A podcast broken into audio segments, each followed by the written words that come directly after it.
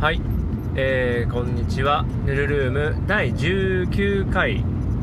です。だいぶ間が空きましたね。えー、まあその間にあった出来事について話していければなと思います。えー、つい先日まあ1週間は経ってるかな？ぐらい前に私の父がね、えー、亡くなりました。はい。えー、いつかな？まあもう少し前からまあ闘病っていうほど闘病した感じではないんですけど、まあ、ずっと自宅におりましたしね。まあ病状自体はねかなり分の悪い戦いを、えー、しており、ね、まあなんというか、まあ、来る日が来たのかなっていう感じではあったんですけどね。えー、まああのー、手続きねいろんな亡くなった後にやらなければならないことをまあ一通り片付きましてえーまあ、日常に戻ってきたわけなんですけどまあ僕の家族みんなちょっと特殊というか、まあ、面白い。他じゃあなかなかないんじゃないかなっていうようなまあ関係性だったんですけど。僕はまあそのずっとまあ、うちの家族のことを話す時に割とよく使う言葉があってうちの家族っていうのがみんな独立国家なんですよ。1人ずつが。えー、それぞれがそれぞれやまあ何ていうのかな。独立して動いていて家族という共同体というよりかはまあその一つずつが独立してるっていう感じなんですね。で、まあ、僕視点になるんですね、まあ、僕視点僕から見た時僕の家族っていうとの関わり合いっていうのがどうだったかって話になるんですけど基本的に喋んないんですよねうちの家族それぞれ。なんかね。うんまあ姉は多分違うと思います。ね。なんで僕から見たらって話ではあるんですけど、まあ、全然話さないんですよ。だから例えばうちの父が子供の頃どうだったかとか、まあ、何考えてるとかっていうのはあんまりこう共有されないんですよ。ね。で、そんなにね、家族旅行にバンバン毎年ね、ゴールデンウィークは家族旅行行きますとかでもなくて、割とこう、まあというか父はね、もうゴールデンウィークとか関係なしずっと仕事だったんで、あのそもそもあんまりそういう、ね、思い出、えー、まあ、ななんかどっかに行ったよとか一緒にこれやりましたみたいな思い出はそんなにないです、ね、ただの、まあ、日常がそこにずっとあったっていうだけの感じなんですよね。でまあそんな中でもねポツポツとそのえー、父自体がどのような考えであるとかあまあ父親自身がね、えー、子供の頃こんなことやってたっていうのはこう本当数えるぐらい片手で数えれるぐらい話を聞いたことがあってでまあなんだろうななぜこの父がそんなに関わらなかったか、まあ、僕、まあ、僕に対してね僕からの視点でしか全てのものは見れないので、えー、僕に対して僕がまあ感じていたことと、まあ、父親があ自身で思ってたことが一致したというかね、まあ、つまりその僕に対してあんまり関わってないっていうところに対しての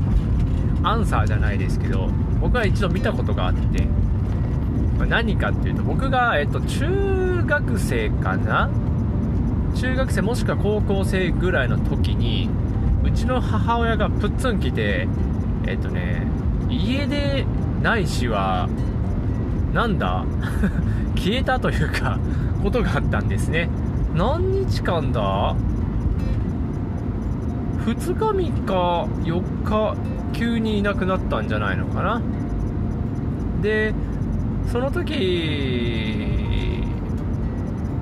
にまあ母親の話は一旦置いとくんですけどその時に父親がまあなぜその母親が切れたその原因に対して父親が自身がどう考えるかについてを、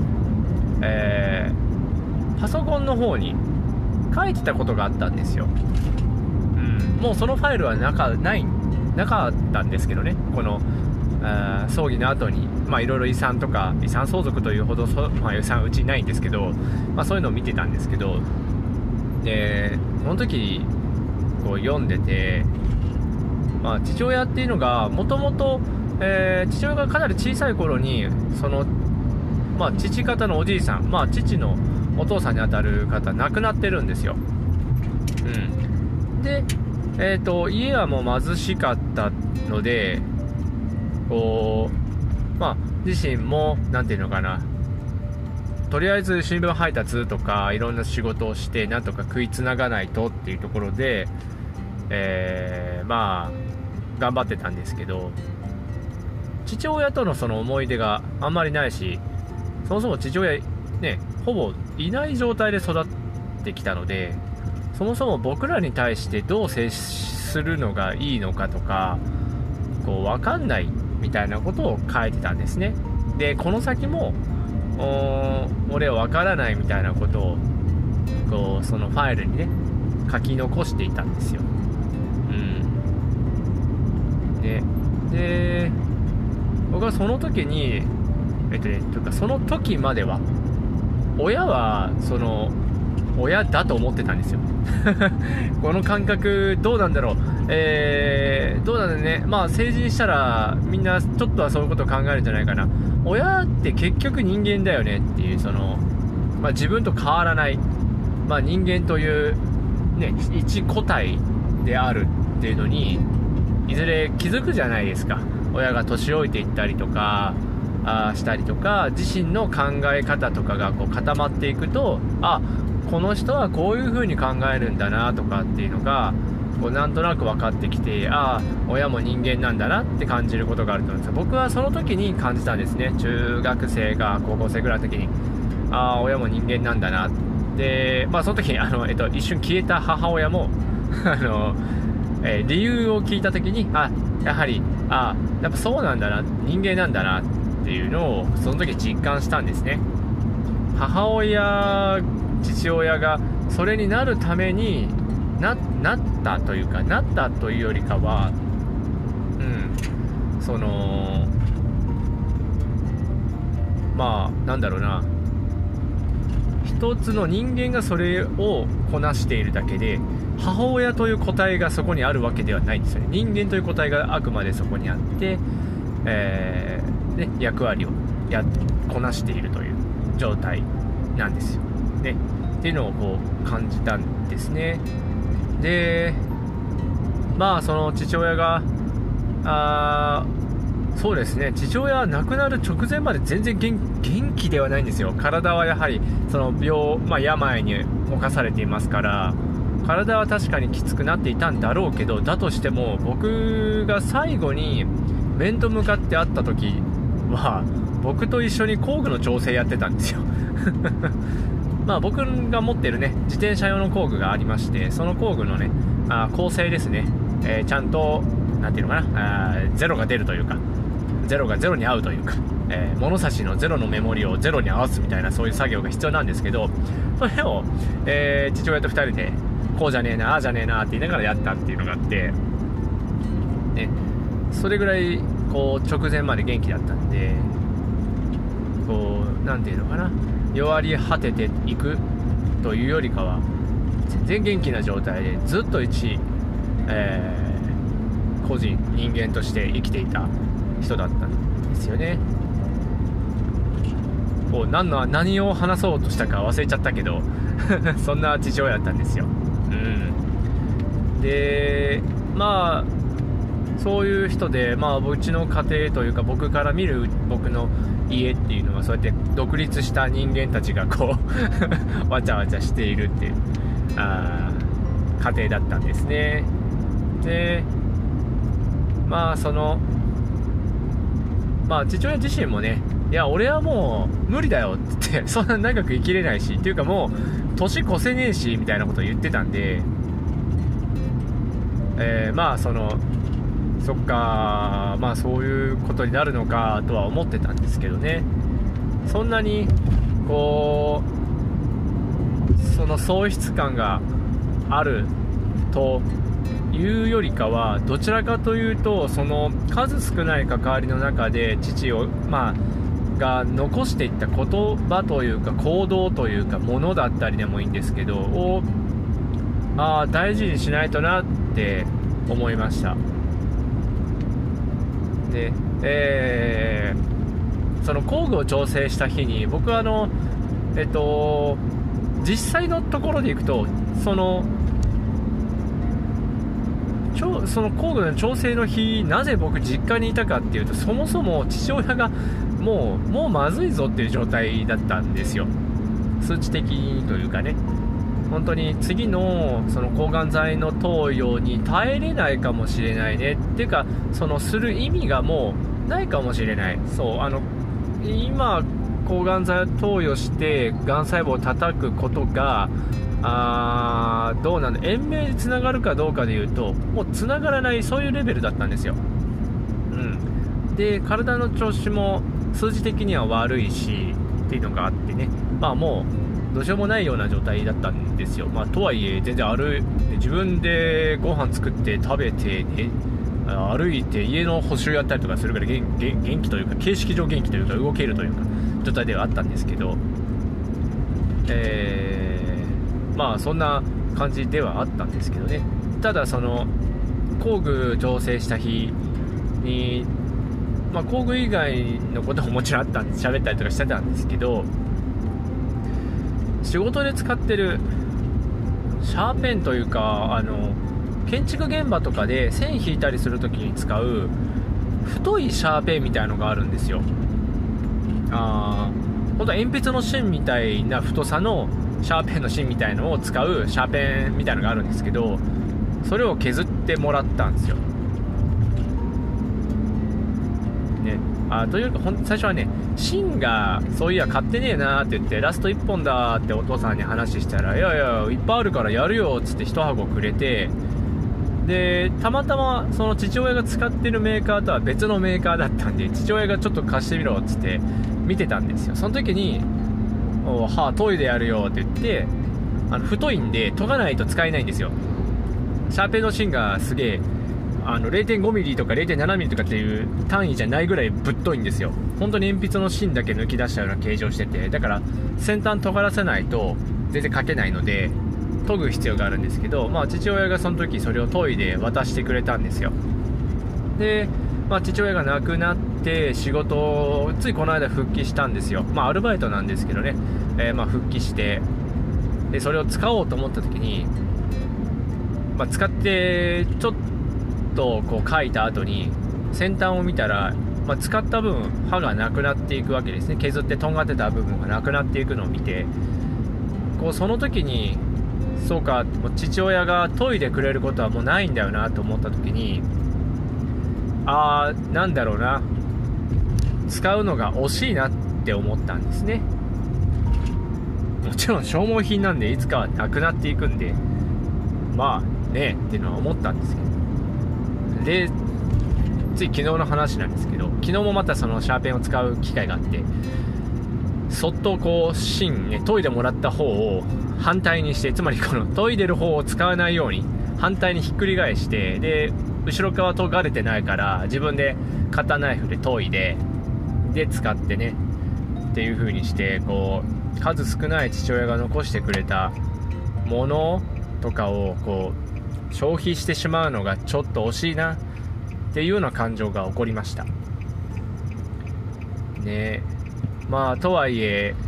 ゆっくりとそうやって父親が残してくれたものが少しずつ、えー、失われていって最後はね記憶の中だけに残るのかなと思ってまあ悲しいというよりかは寂しいというよりかは惜しいなと思うようになりましたね。で最終的に僕はそうなったとして何も感じないと思ってたんですよ。はい。僕の友人が友人というか同級生があのまあ、自分の手で、えー、命を絶ってしまってでその時にまあ葬儀に参列したんですけどその時にこうまあ涙が出てきたんですよ。ね父親のねつい最近のその父親の時はそんなに涙は出なかったんですけどその時涙が出てで理由がその人自体が亡くなってしまったことというよりかはおそらく僕はこんなに送見送ってくれる人いないなって思ったんですよ。でその時に自分はなんてつまんない人間なんだろうなっていうその自らのこの存在の賠償さに気づいてああそうか30年命をつないできた僕自身の存在っていうのはそんなにこう、まあ、別のね人生歩んできた人間と比べてそんなにこう小さいのかと影響を与えていないんだなっていうのにそこで気づいてでとても悲しい気持ちになったんですよ。でまたそのそのタイミングっていうのもあの僕自身のタイミングとしてはとても何て言うのかな考えさせられるタイミングだったんですね。そのまあ転職失敗してで仕事辞めることになってあそう自分が考えて行動できる範囲で行動した結果つまりうまくいきないかないっていうのはつまりは僕自身のキャパシティというか、じまあ、人間としての行動の限界っていうのはこんなものなのかっていうのでとてもこの、自分の無力さに気づかされてでそうなのかと。あ自分の限界って所詮こんなもんなのかなっていうのを感じていて。でまさにその友人が選んだあ手段を考えていたんですね。でそれもあってそっかと。彼がねそうなった時にはこうだったけど果たして僕はどうなのかなっていうね考えた時にああ自分はよりちっぽけであるんだろうというのでそれをさらに実感させられてとてもこう涙が溢れたわけですね。でまあそこから時間は経ちましてね、えー、父親がこう亡くなった時にああまあその父親としてはどうだったのかは分からないんですけど僕から見た父親っていうのはめっちゃかっこよかったなっていうのがね ねあります。あったなって思いました。感情ね悲しくなったっていうよりかはすごいなっていうね。もうそういう感情が湧きました。で今喋りながらどうしようかな。今日のタイトルどうしようかなって考えてますけどね。うん着地点見つからないですね。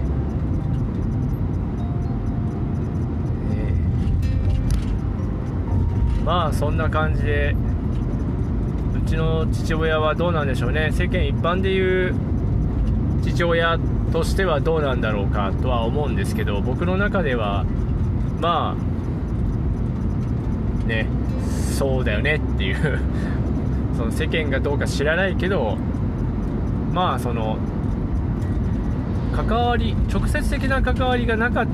たというか、まあ、少なかったにせよだとしても受け取るものは受け取ったよねっていう風に感じました。ででまあ今後ねどうしようかなっていうのも考えてます。そう実はうちの家族みんな何ていうのか僕以外大体健康じゃないんですよ。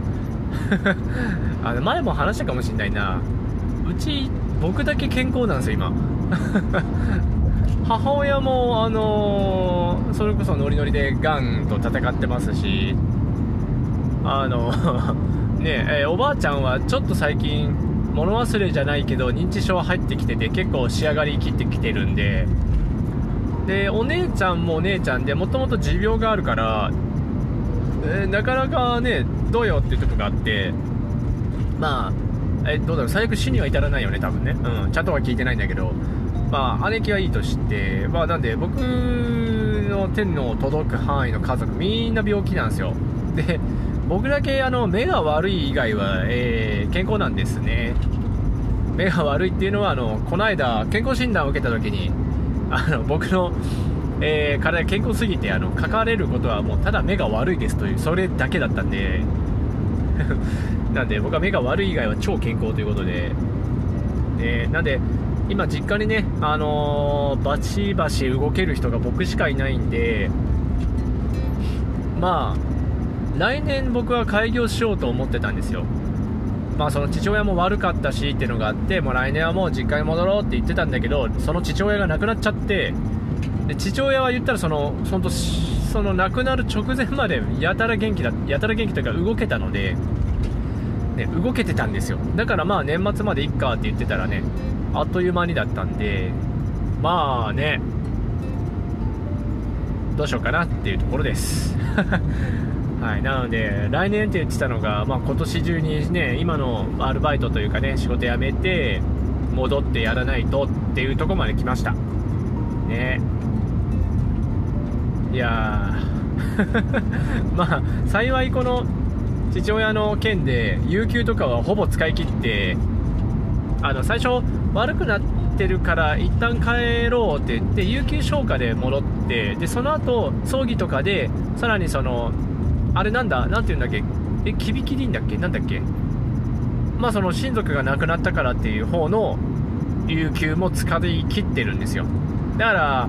割とやめやすいくはなったよね。なんでね、どうしようかなと思ってるところです。ね。まあ、そんなとこでした。はい。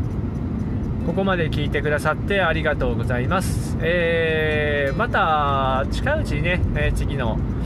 えー、録音もしてね、あげようかなと思います。今日はありがとうございました。